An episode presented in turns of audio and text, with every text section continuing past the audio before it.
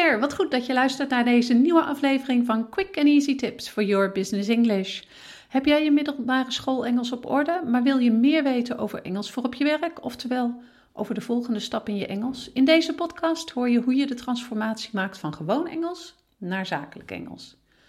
Mijn naam is Anneke Drijver van Improve Your Business English en de auteur van het boek Master Your Business English: Communicate with Power in 7 Simple Steps. Ik help ondernemers en doelgerichte professionals van hun middelbare school Engels af, zodat ze ook internationaal met impact en vol zelfvertrouwen in het Engels kunnen communiceren.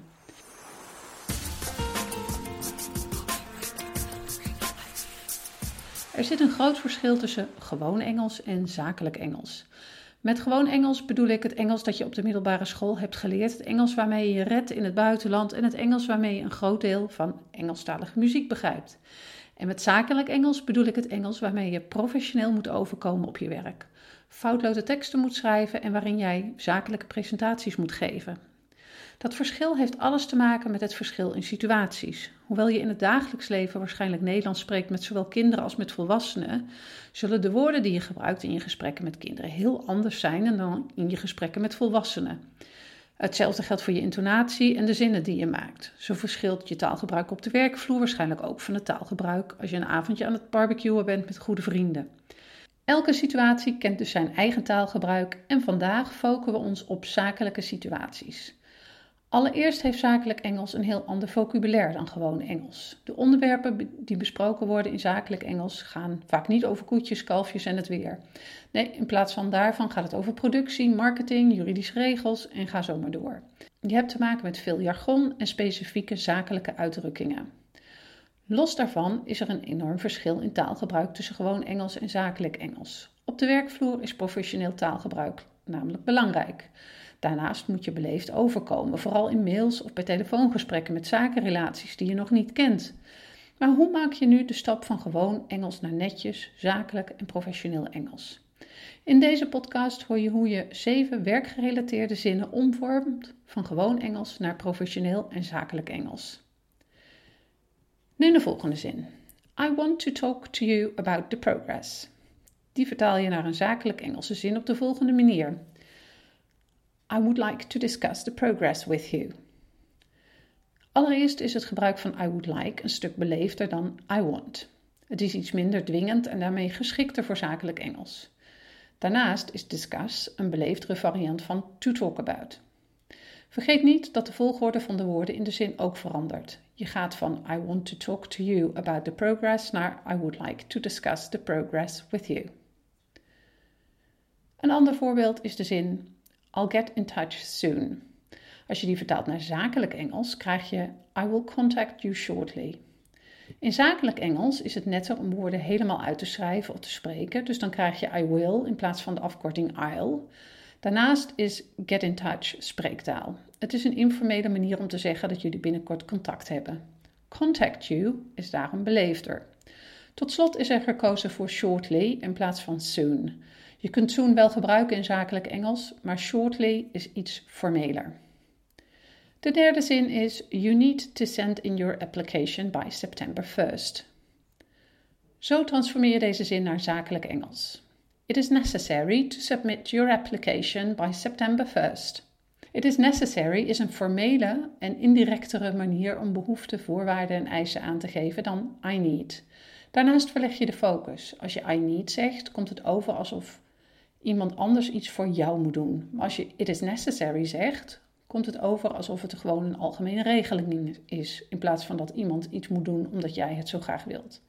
Voor de laatste verandering in deze zin, submit, geldt dat dit simpelweg formeler is dan send in. Het volgende voorbeeld is: Sorry, it's taking forever. Dat is heel normaal in een gewoon Engels gesprek, maar op de werkvloer zijn er beleefdere alternatieven. Dan kun je bijvoorbeeld zeggen: We apologize for the delay. Dit geldt als je spreekt namens een groep of een bedrijf. Als je voor jezelf spreekt, maak je van I apologize. It's taking forever is redelijk informeel en overdreven. Een nettere keus is daarom delay. Spreektaalzin nummer 5 is I promise to fix the problem right away.